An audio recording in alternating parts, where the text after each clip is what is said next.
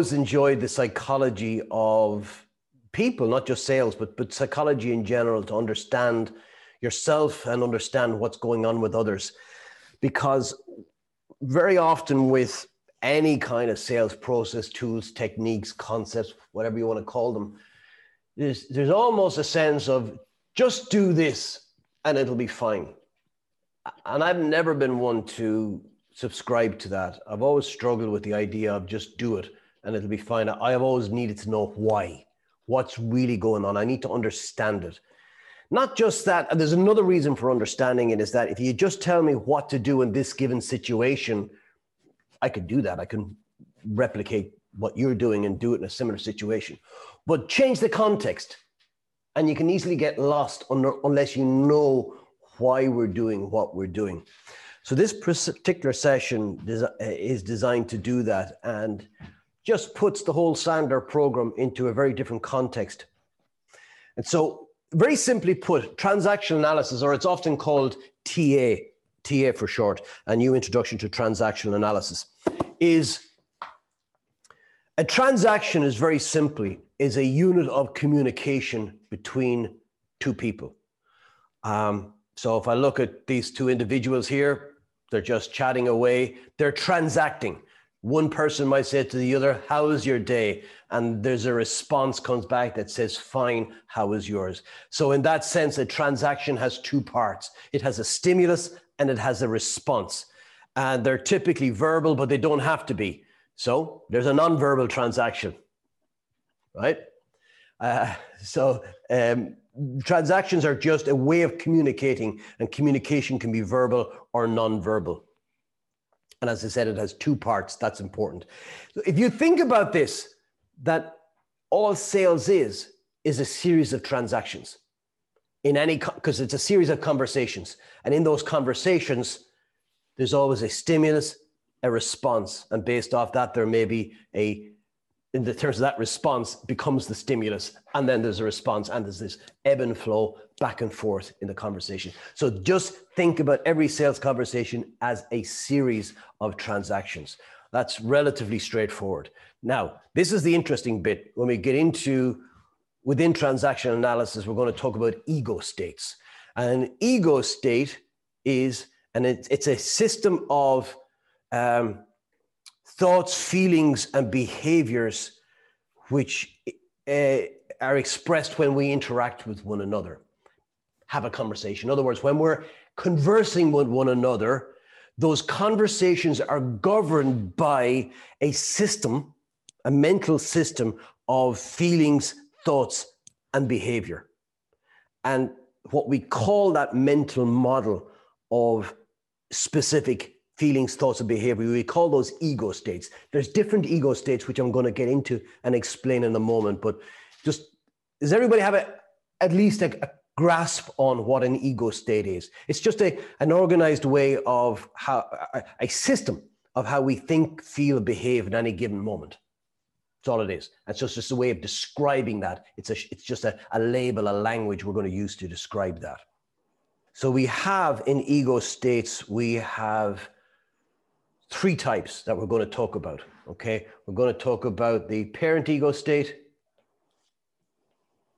Now, does anybody, is this familiar to anybody when I say a parent, adult? Yeah, we touched on some of this briefly with you. Yeah, I might have just touched on it ever so briefly. You're right. You're right. Um, now we're going to get into it a little bit deeper and, and look at how it plays out and in understanding it, how we can adjust in, in, to different circumstances.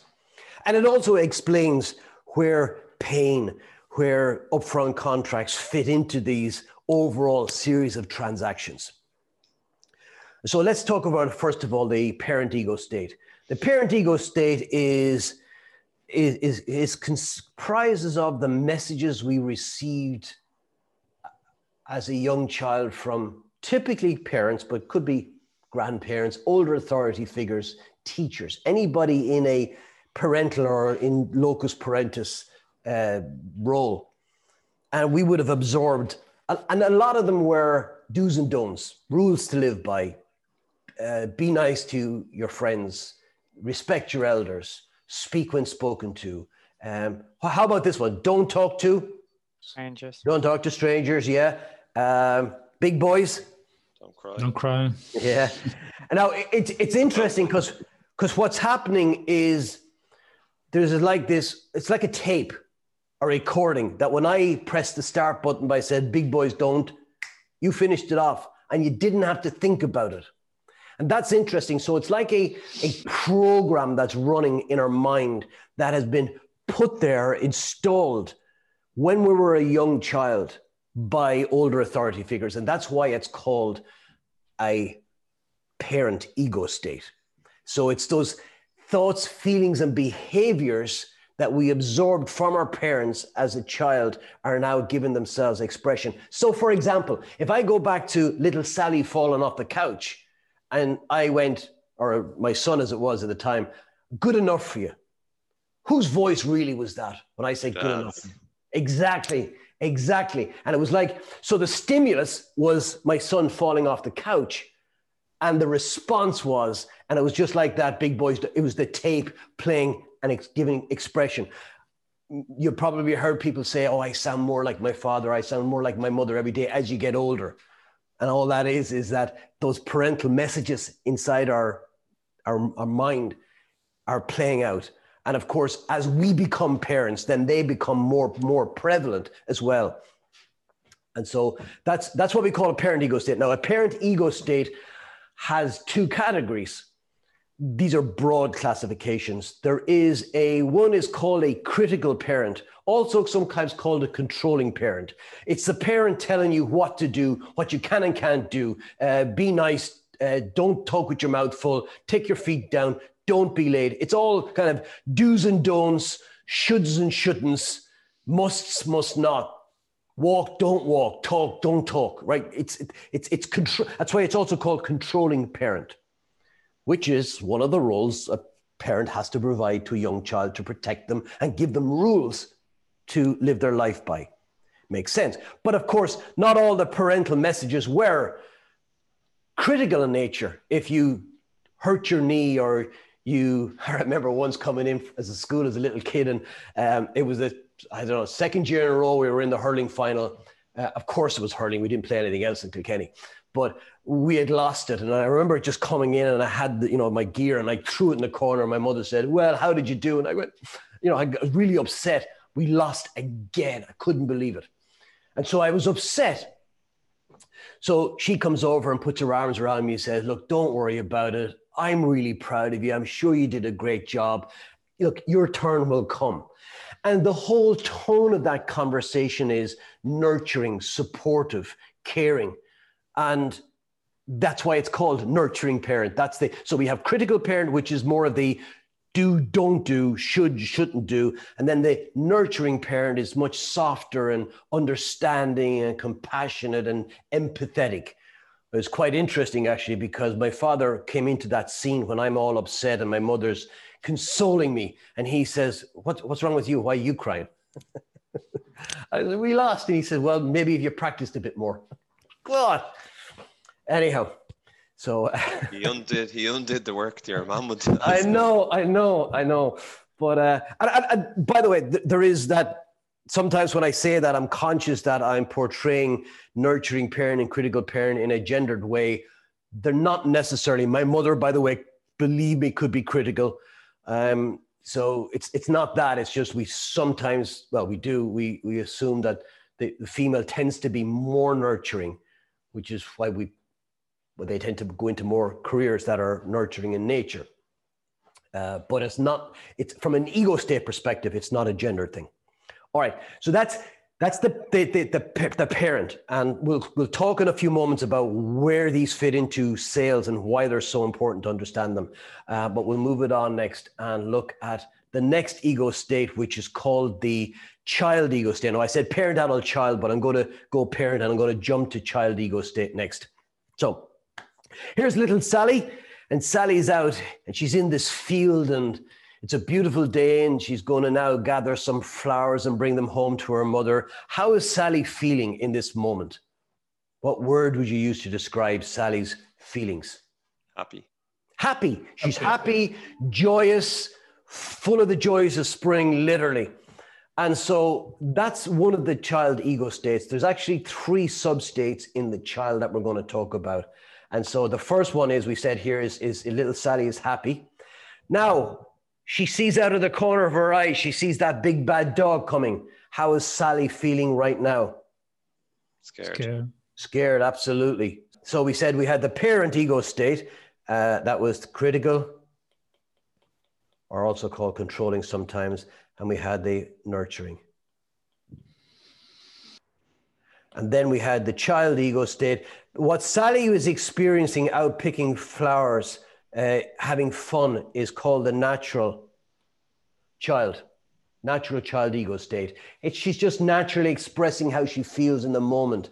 And it's that childlike state. By the way, so joy, happiness is one form of natural child, the other one is fear. If you think about it, what are the two key buying motives? Remember, we talked about in, in pain, we said well, there's four buying emotions. We said fear or a pain in the present, pain in the future, gain in the present, gain in the future. Well, what does gain bring you? Pleasure. Pleasure, joy. exactly. Joy, right? So you can see straight away that the the, the, the buying emotion that draws us to something is joy, which is a, ch- a natural child ego state. It's that part of it that goes, I want, I want, I want this. But also, we said, not just equally, but actually more compelling in terms of a motive is fear, worry, doubt, concern. These are also natural child ego states. So, one of the challenges we want to have with this is how do we hook that in, in another individual? How do we invite them to respond to us from their child ego state? We will get to that. It's going to be a topic we're going to be discussing. There are other child ego states. There is the adapted child ego state, just adapted. It's where we adapt our behavior in order to get some typical, typically some sort of reward, typically a psychological reward. Um, for example, why do all teenagers listen to the same music and uh, same influencers and dress the same way, what psychological reward do they get from their friends that makes them feel good? Say they again? Acceptance. Acceptance, 100%. Bingo. Exactly. They get to, to accept it as part of the group. That's a massive, massive uh, stimulus. So that's the adapted child. We will adapt our behavior in order to fit in but sometimes to get a particular reward or just sometimes get your own way or be left alone. We, we often, so that's why you go back to the scenario where your boss calls you, we did it at the beginning, and he says, need you to come in for the weekend, need you to work on this. And you're thinking, you know, for fuck's sake, but you're, you're, you, you adapt your behavior and you go, sure, no problem, I'll do it. So it's a perfectly natural thing to do. Uh, sorry, I don't want to confuse it with natural child. I shouldn't have said natural, but it's it's it's a it's it's normal part of life. Interestingly, though, some people have a much stronger adapted child than others in that they, they're compliant. And so that introduces to another aspect of this. The adapted child has two substates there's the compliant, and a compliant child. Here's, here's, here's how you know you have a strong compliant child I want you to imagine that it's three o'clock in the morning and you're driving home. There's not a sinner on the road. And you come to a crossroads in the middle of nowhere, and there's traffic lights on the crossroads. Your traffic light is against you, it's red. And you look around. There's nobody around. There's no traffic lights. Sorry, there's no traffic cameras to catch you. There's no guards on the road. There's nobody behind you, nobody in front of you. Do you stop at the red light or do you just go through it? And if you go through it, how do you feel? What do you think? Who's just show hands who'd stop at the red light? Okay, we have two. Okay, that's a strong compliant child. Is that the rules are you stop, so therefore you stop. Somebody else might look at that and go, well, the purpose of the traffic light is to control traffic and avoid crashes. There is no traffic, so therefore it's a redundant notion and I should ignore it. It's a perfectly rational, logical thought process, but will often be driven by a different aspect of her personality called the uh, rebellious child. rebellious child. Again, and it's quite interesting. Some people have a strong rebellious child nature, meaning that if you tell them what to do, they'll they'll they'll go against it, no question. You might have noticed that's something that's quite strong on me, and I, so therefore I recognize it in others. I'll give you a for instance. Um, 2007, we were getting an extension built onto our house. Uh, it was a three month process, and we knew in advance we couldn't live in the house because the whole back of the house was going to be open. So we found a house in the neighborhood that we lived in for those three months. And this was starting, sorry, uh, we started the build in October. And I had said to the builders, I want to be back in my house by Christmas. I, the, the, the, there was one builder on site. He was the main guy, if you like. He was always there. And then people would come in and out. The plaster would come in, the electrician would come in and leave, and so on. Uh, but the and the other person who would come in and out a lot was the the architect. The architect would come in and uh, inspect what was going on, and he just had a very abrupt manner about him. And he would come in. His name was Seamus. And Seamus would see something and he'd say to the guy who was there, uh, let's call him Brian, I can't remember his Keith. Keith was his name. That was it. And he'd say to Keith, Keith, fix that. It's not right. Now, Keith was a strong, rebellious child character. And he you could see him bristling when he was being told what to do. He hated it. And so that, that, that was something I noticed.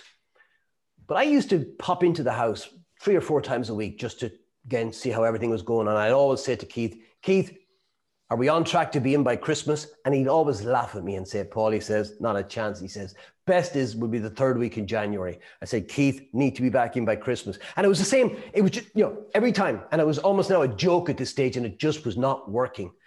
So come probably early mid-November, I'm over and I said, Keith, are we going to be back in for Christmas? And he said, Paul, he said, I've told you, I'm going to tell you again, it's going to be middle of January before you're back in here.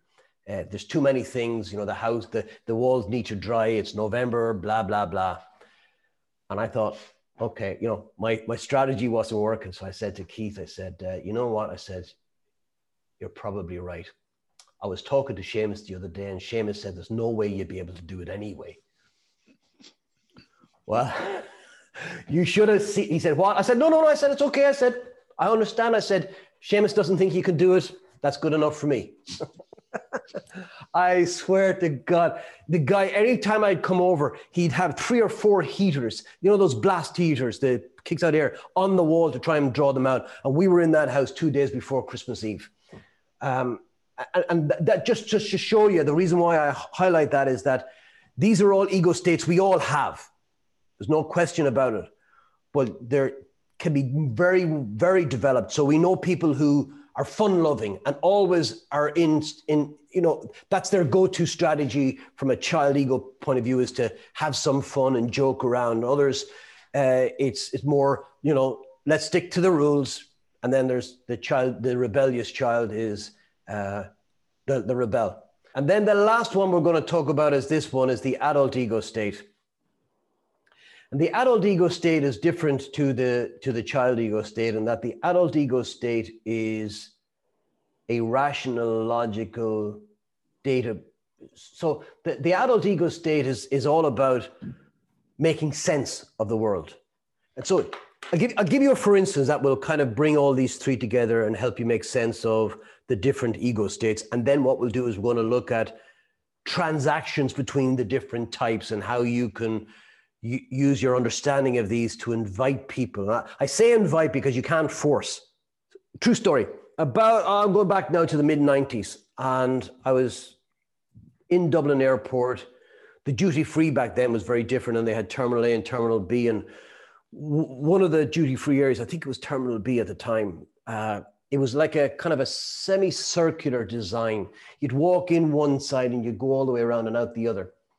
Anyhow, I'm there and they had these cameras. And those of you who know me know I have a camera fetish. I pick up this camera and it was a Fujifilm Finepix, state of the art, two megapixels, right? State of the art. And it was 600 quid. And so I picked this thing up and I'm looking at it and I'm, I'm I'm drooling. I'm kind of going, oh, look at this. This is just cool. This is just incredible. And I'm, I'm kind of going, oh, ah, I want this, right? So, what ego state am I transacting from when I'm looking at this camera in the store? Child. You're absolutely, you got a ch- child ego state. I want it. I pick it up and I go back and I stand in the queue and there's probably about six or seven people in front of me and it's really moving slowly. And as I'm walking along in the queue with this thing, 600 quid, I'm kind of going, oh, I'm in so much trouble when I go home. when my wife finds out I spent 600 quid, this is the mid 90s, right? I, she spent 600 quid, she's going to go ape shit on me, right? and I'm kind of going, oh, really? Do I need it? I mean, I have a camera. This is the camera I had. I have a camera. Do I need this? Do I even need it? I'm not joking you. This went on in my head for a couple of minutes and I went around and I put the camera back, which would be fine, except this was a, as I said, it was a circular design. So my flight is late or whatever, and I'm just walking around with nothing else to do. And I come back and I pass by the camera shelf again. And it was there on the shelf calling my name. Paul, Paul. And I pick it up and I'm looking at it and I'm kind of in my head, you know what? I have a camera. It's an old film camera, right? And I think in my head, well, a film is about 10, would have been 10 pounds at the time. It was 10 or thereabouts, whatever, euros, pounds, doesn't matter. It was a, a film was a tenner. I use maybe 20 films a year. So that's 200 quid. So in three years' time, I'd have made my money back. What am I doing inside my head? Rationalizing it. Exactly, I'm rationalizing it, and this went on as well. Like I, I, I, I by the way, I, I went back in the, in the in the queue, and again, this is what was happening. I was kind of thinking, love the camera, and then it was like, you know, you're going to be in trouble. And then what I started to do was to rationalize by saying, well, look, I could get my money back. And I and I'm kind of doing this in my head as an argument to myself, but also trying to rationalize it. How would I explain this? And uh, I, I couldn't actually in the end because then was other things. Well, there's batteries and cards and all that kind of stuff, and I and I ended up not buying it. Uh, I've made up for it since, by the way, but that's another story. Um, but here's the thing: the the child in me wanted it. It was the parent who said, "It's like well, you know, you know when there's critical parent going on. It's like the fingers are wagging. You shouldn't do this. You're going to be in trouble." You know, you know, you're not supposed to do this. And that's what was happening. You know, you're going to be in trouble. You should be saving. You promised your wife that, you know, we go away on this holiday this summer and you can't do both. And it's like, and then it's the rationalization. That's the adult ego state. The adult ego state, it almost acts like a referee between the desires of the child and the demands of the parent. And it's quite interesting then as well, because I've, I've in that example, I've positioned the, uh, the, uh, the parent as the critical parent, but it can be quite a powerful one as well in um, that the nurturing parent can play a role in those internal conversations as well. You know the uh, tagline that's used by L'Oreal? Because you're worth it. That's it, because you're worth it. That's a nerd. It's like, go on, you deserve it. You've worked hard. You often hear that in advertisements. Treat yourself. And what they're trying to do is that, you know, the child wants it and they're there as the parent giving you permission to go ahead and do it. Because if you have permission, you don't need to justify it to yourself. You got the parent's permission. It's quite interesting. It's, it's, it, there was a few years ago, I'm, it's now uh, maybe 10 years ago, there was a uh, brochure for the BMW 5 Series. And I used to have a pic. I don't. I'm not going to go waste time looking for it now. I, I used to have it, but it was a. Uh, it was on the um, center centerfold, and it was a five series blue pointing this way. The exact same. It was a mirror image pointing this way, and the tagline on it was up at the top. It says, "Your heart is already decided. Your head is still checking it out." I thought that just just captured perfectly the psychology of what's happening when we're in that buying process. And that's why we have that expression that says we buy emotionally, but we then rationalize intellectually. That's exactly what it is. It's the child wants something, that's what's buying it. It's either to achieve some joy, gain, or to avoid some sort of pain. That's the child motive. And then it's we still have to rationalize. We have we still have it still has to make sense. We still have to be able to justify it. There's three different types that we're going to talk about today. We're going to talk about a parallel transaction. And a parallel transaction is just it's it's where the stimulus and response are in line with the expectations. For example, if I said to you, um, "Hey Richard, uh, what time is it now?" That's that's a that's an adult stimulus. I'm just asking for a piece of information. There's no emotion in it. And R- Richard might ask, well, "What time is it?" He says, "20 past four. Okay, that's an adult adult transaction, and therefore it's called a parallel transaction thing about parallel transaction is that that conversation between two people where the transactions are parallel can go on and on and on with zero interruption to it. You can even have two people up here. Let's say we'll take it as a uh, a parent parent, and uh, do you ever see two people and they spend their whole time in conversation giving out about something? Did you see that? Oh, it was disgraceful. I can't believe he went and did that. That's just a bitching session. That's just a critical parent, critical parent. And, and that can go on. There's no that conversation can go on without interference. For absolutely. It can be child child. So you can have people going, hey, listen, hey, uh, you know what? All Ireland semi-finals this weekend. I cannot wait. Right? That's child ego state, and you're going, yeah, it's fantastic. I'm really looking forward to seeing Kilkenny hammer Waterford, as you would. and uh, but that's again just a parallel transaction, so people can can bring out their inner child and have some fun and enjoy themselves. Now there is another one as well, which is also a parallel transaction, and it goes something like this, or I'll do it this one first of all. So, for example. Uh, let's say we were in a class back in college and it's a couple of months out from final year exams and there's a subject that i'm going to put myself in the situation i'm struggling with let's say maths not good at maths and paul you're really good at maths right and we're buddies and i turned to you and i said paul listen man i'm really struggling with this maths it's like it's like gobbledygook for me. And, and I know you're good at this. W- would you mind giving me some help with, with, with, with the maths? What would you say to me, Paul? Yeah, sounds fair. Sure. Yeah, I really appreciate it. Now, if you look at what's going on there, that's actually a parallel transaction. I am coming from my child ego state. Listen, I'm struggling. I need some help. I'm, I'm in a not okay position. And what that does, that invites the other person to come back and it hooks typically their nurturing parent, assuming that they have one, right? They're not a psychopath, is what I mean. But what it does, it's very hard to tie to, to turn that down. Now, back to your question, Manuel, about prospecting. Hey, Manuel, it's Paul. Um, we've not spoken before. Listen, I'm, I'm really uncomfortable calling you up out of the blue like this. Could I take 30 seconds to tell you why I called? That's me going into my child ego state to try and hook your nurturing parent to give me permission. Mm. Or it might be, uh, Manuel, I was hoping you might be able to help me. That's same thing, right? So I'm, I'm putting myself into that child ego state, help me. And it invites the other person to respond from their nurturing parent. In a moment, we'll, we'll, we'll take a look at what it's like when it goes wrong.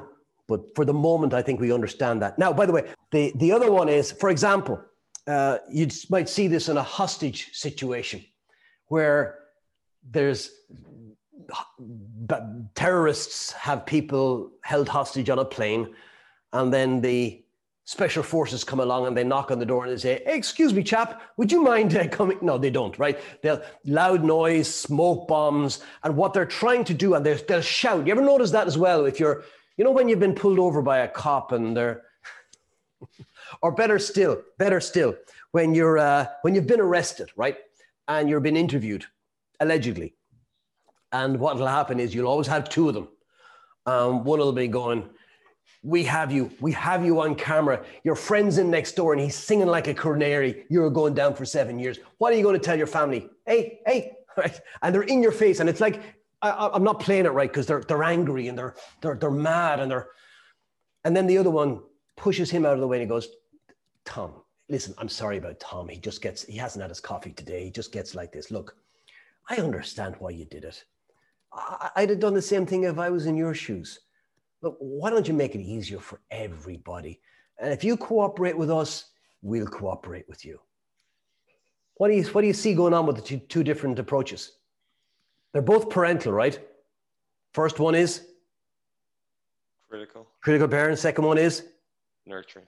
Exactly. It's like they're putting he's putting his arms around you, going, "Look, I'll look after you. If you cooperate and tell us what really happened, I'll look after you. You don't have to worry." And at this stage, what they've done is by by by it, it actually causes a confusion in the brain. You kind of go, "Oh, mommy, okay, right?" It's the same with the uh, in a much more extreme sense with the hostages, where they're going in, "Get down, get down, get down." It's designed to get our compliant child to come out. So it's that critical parent will often hook the compliant child it, by the way, can also hook, and again, context is everything, rebellious child. So for, here's an example, extreme example, one that you'd never use, but it illustrates it.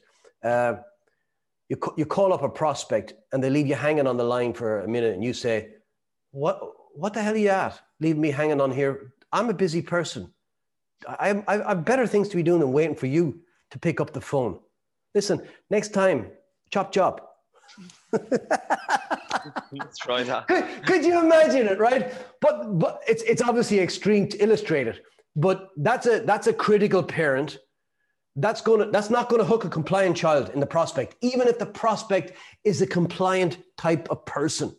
The context of that situation is gonna go, hell are you to talk to me like that, right? So they're they're both, by the way, parallel transactions because when you invite the prospect from your child ego state, it you expect to hook the nurturing parent back in return.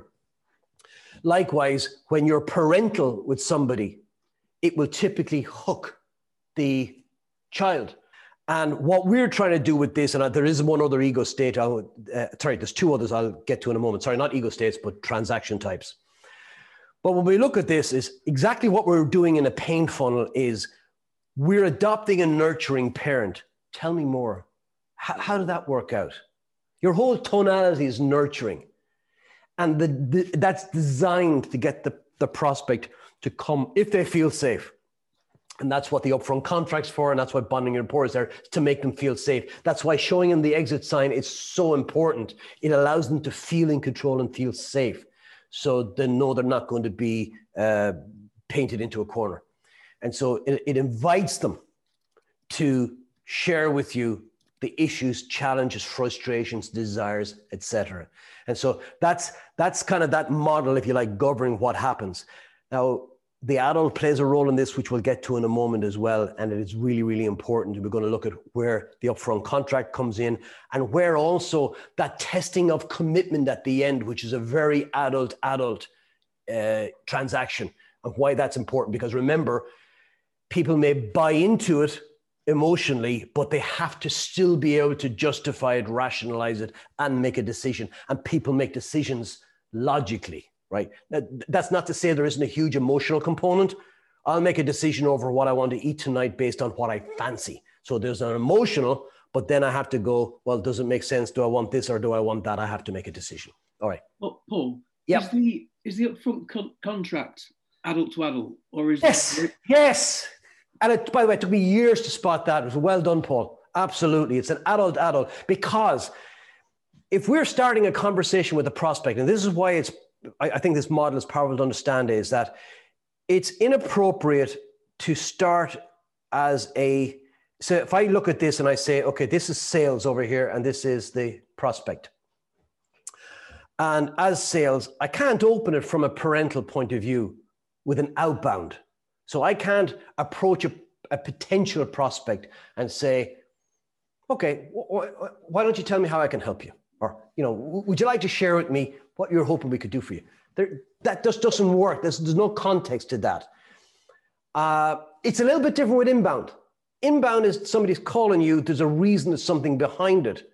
So they're already even though the, how they what they express won't won't sound like it's a child ego state you know behind it there's something driving the action So therefore, you it's a lot easier early on in a conversation with an inbound to say, "What can we do for you?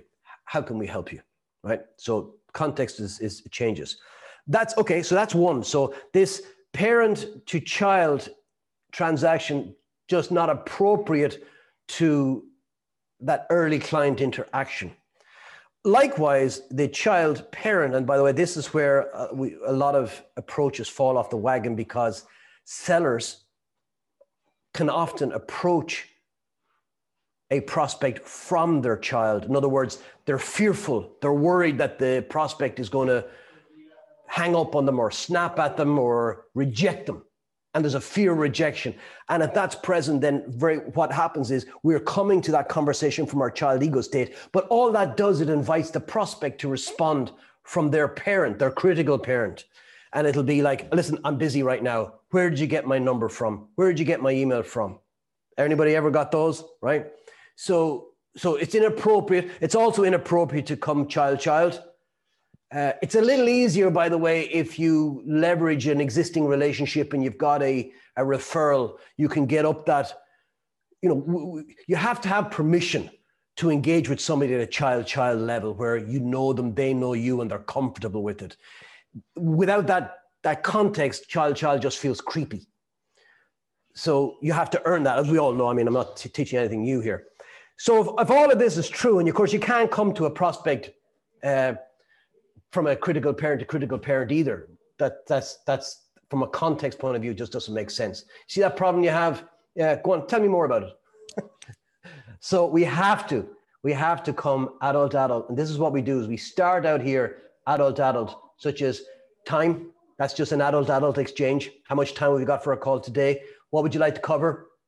You're just gathering information. Here's what I'd like to cover. Is that okay with you? Yeah. And then at the end, we can make a decision either this or this. Does that make sense? And that's why that checking does that make sense? The validation, why the validation is so important in the upfront contract, because it allows the other to consent from their adult. Not only, only with consent do you have a transaction.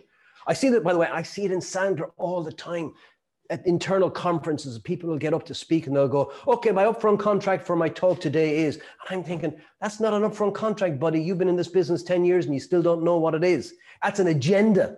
My agenda, my topics for today is, but a contract has to be validated. It has to be a stimulus and a response for it to be a valid uh, transaction.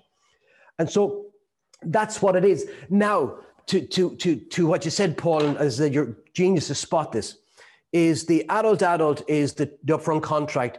And then as we transition from the upfront contract, the transition is typically, hey, Paul, um, you wanted to talk about problem A, problem B, problem C. Which one would you like to start with? Uh, I, will start with B. Just curious, why you picked that one? Because. And now you're you're now you're flipping it over. So you started out adult adult, and now you're going parent you're saying, okay, tell me a little bit more about that. And now you're inviting them to respond from their child ego state. So you, you, you, you flip it. And then at the end of the conversation, you have another upfront contract which brings it back to adult adult because we're making a decision to have another call and who we're going to bring in on that. And that's that that decision allows you to lock away the the that part of the call. And that's why, by the way, we get buyer's remorse is that we're emotionally invested in something, then we leave, and then the parent goes, You're really going to spend your money on that? Right? Before you've had a chance to make that decision. So it's, it's, it's fascinating. I know I'm giving you the 90 mile an hour version of this, but it's that's it's it's important. Now we're hopefully seeing where the upfront contract fits into this and why it's so important to have one at the beginning and have one at the end for the next stage. It brings it back to that adult adult transaction. Sandler rule 70% of your selling comes from your nurturing parent 30% from your adult. The nurturing parent obviously is is is is, is how you transverse the uh, the pain funnel. So there we have the uh, the the parallel transaction. And that's the one that you're going to see the most. Um, but it's not the only one. I want to talk a little bit very, very simply about the cross transaction. The cross transaction is where we come from one ego state expecting, inviting a particular response. For example, if I said again, I'll use the example I had earlier, uh, do you have the time? And you responded back, do you not have a watch? right? What, so do you have the time is an adult transaction or it's an adult stimulus, but the response comes back from, do you not have a bloody watch? Where's that coming from? Critical parent. Critical parent, see? And that goes back and that, that hits the child and particularly the rebellious child. You know, I was only bloody asking for the time, mate. There's no need to take that tone with me. And that, this is when all conversations break down, is when we get these cross transactions. And there's loads of different examples. In fact, so if we go back to the four scenarios I gave you at the beginning, and I said, why don't we take the little teddy bear? That was me from my child ego state inviting you to come back from your child ego state and go, brilliant idea, let's have some fun. But some of you came back and go, why don't you just grow up? and, and by the way, it, that's not the only one. Sometimes you get people and they'll come back, and I think there was one or two like this that said, you know, great idea, but probably not a good idea because they might get hurt. And that's the nurturing parent. Um, but there's still an element of my child going, ah, you're no fun, right? So that's the uh, that, that, that that's an example of a cross transaction. And the last one is an ulterior transaction. An ulterior transaction sounds like one type of transaction, but is actually something else. And I'll give you an example. So you're in a night. If I said to you, "Would you like a cup of coffee?" That's just a an, it's an adult adult. Oh, well, it depends on context. If I said, you know, do you fancy a cup of coffee? If I'm your host and you're a guest, it might be my nurturing parent wanting to look after you and make you feel comfortable. And you might go, I'd love a cup of coffee, right? So context depends. But if I just asked it as a piece of information, as in, you know, is it time to go for coffee now? Eh, it's an adult adult transaction. But change the context. And if, uh, you imagine you're in a nightclub. God, you know, it used to be so easy to do this and imagine you could be in a nightclub. Those days are gone. so you have to think back a while. You imagine you're in a nightclub and you meet somebody and you're getting on great and night's going great. You've kind of, they're giving you the eye and you're giving it back. I don't know why I'm doing that. Like, I, I know nothing about this game. long, long past that time, man. Long past. Um, which has its advantages, believe me. Um, but uh, you're now walking them home to their apartment. And outside their apartment, they say to you, Would you like a cup of coffee? And you go, Actually, I know I don't like coffee. I only drink tea. you don't, right? Um, but, you know, in that context, would you like a cup of coffee? Is not an adult adult transaction. It's does little Jimmy want to come out and play? It's a different thing entirely. And so that's what we call an ulterior transaction. As I said, it sounds like one thing, but is actually a different type of transaction. Slagging, by the way, that, that thing that we, we, we, we tend to love in Ireland, which is really, really uh, insidious, I think, where we, we slag each other off. By the way, there's friendly slagging I have no problem with, but slagging where it's used to demean and undermine people, it's disgusting. And you see this all the time where somebody will say something to somebody to hurt them. And then when they get upset, they're in the child, they go, ah, sure, I was only joking. Can you not take a little joke? That's a classical ulterior transaction. So it's it's positioned as one thing, but it's actually something else. It's it's mean. It's but anyway, sorry, I'm on my soapbox now. Here's an example. Has anybody ever seen the film The Breakup? Uh, my wife and her sister decide they're going to go watch this, and my wife says to me, "Well, you know, do you mind babysitting for the night?" And I said, "Sure, no problem." That might have been the night Rian fell off the couch. I don't know, right? But uh, no problem. You know, I, now I have the remote control for the night. But uh, they go. That's fine. And uh, a couple of hours later, I hear this noise in the kitchen, and they're back, and they're. I go in. That's my first mistake is to show interest. And I go in. I said, "So how, how was the film?" Oh. All it did was highlight what idiots men are. That's what my wife said. And of course, now my second mistake was not to turn around and leave at that point. but I was curious. I was bored. On my own for two hours. I said, what, what, what do you mean, honey? She said, Well, she says, listen to this.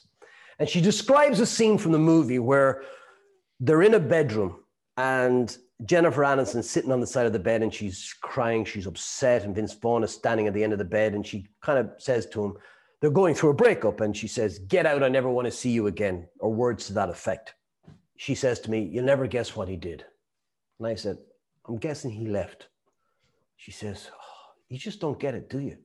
I said, What do you mean? She said, She didn't want him to leave. but she just so told him to, she just told him to leave. But that's not what she meant.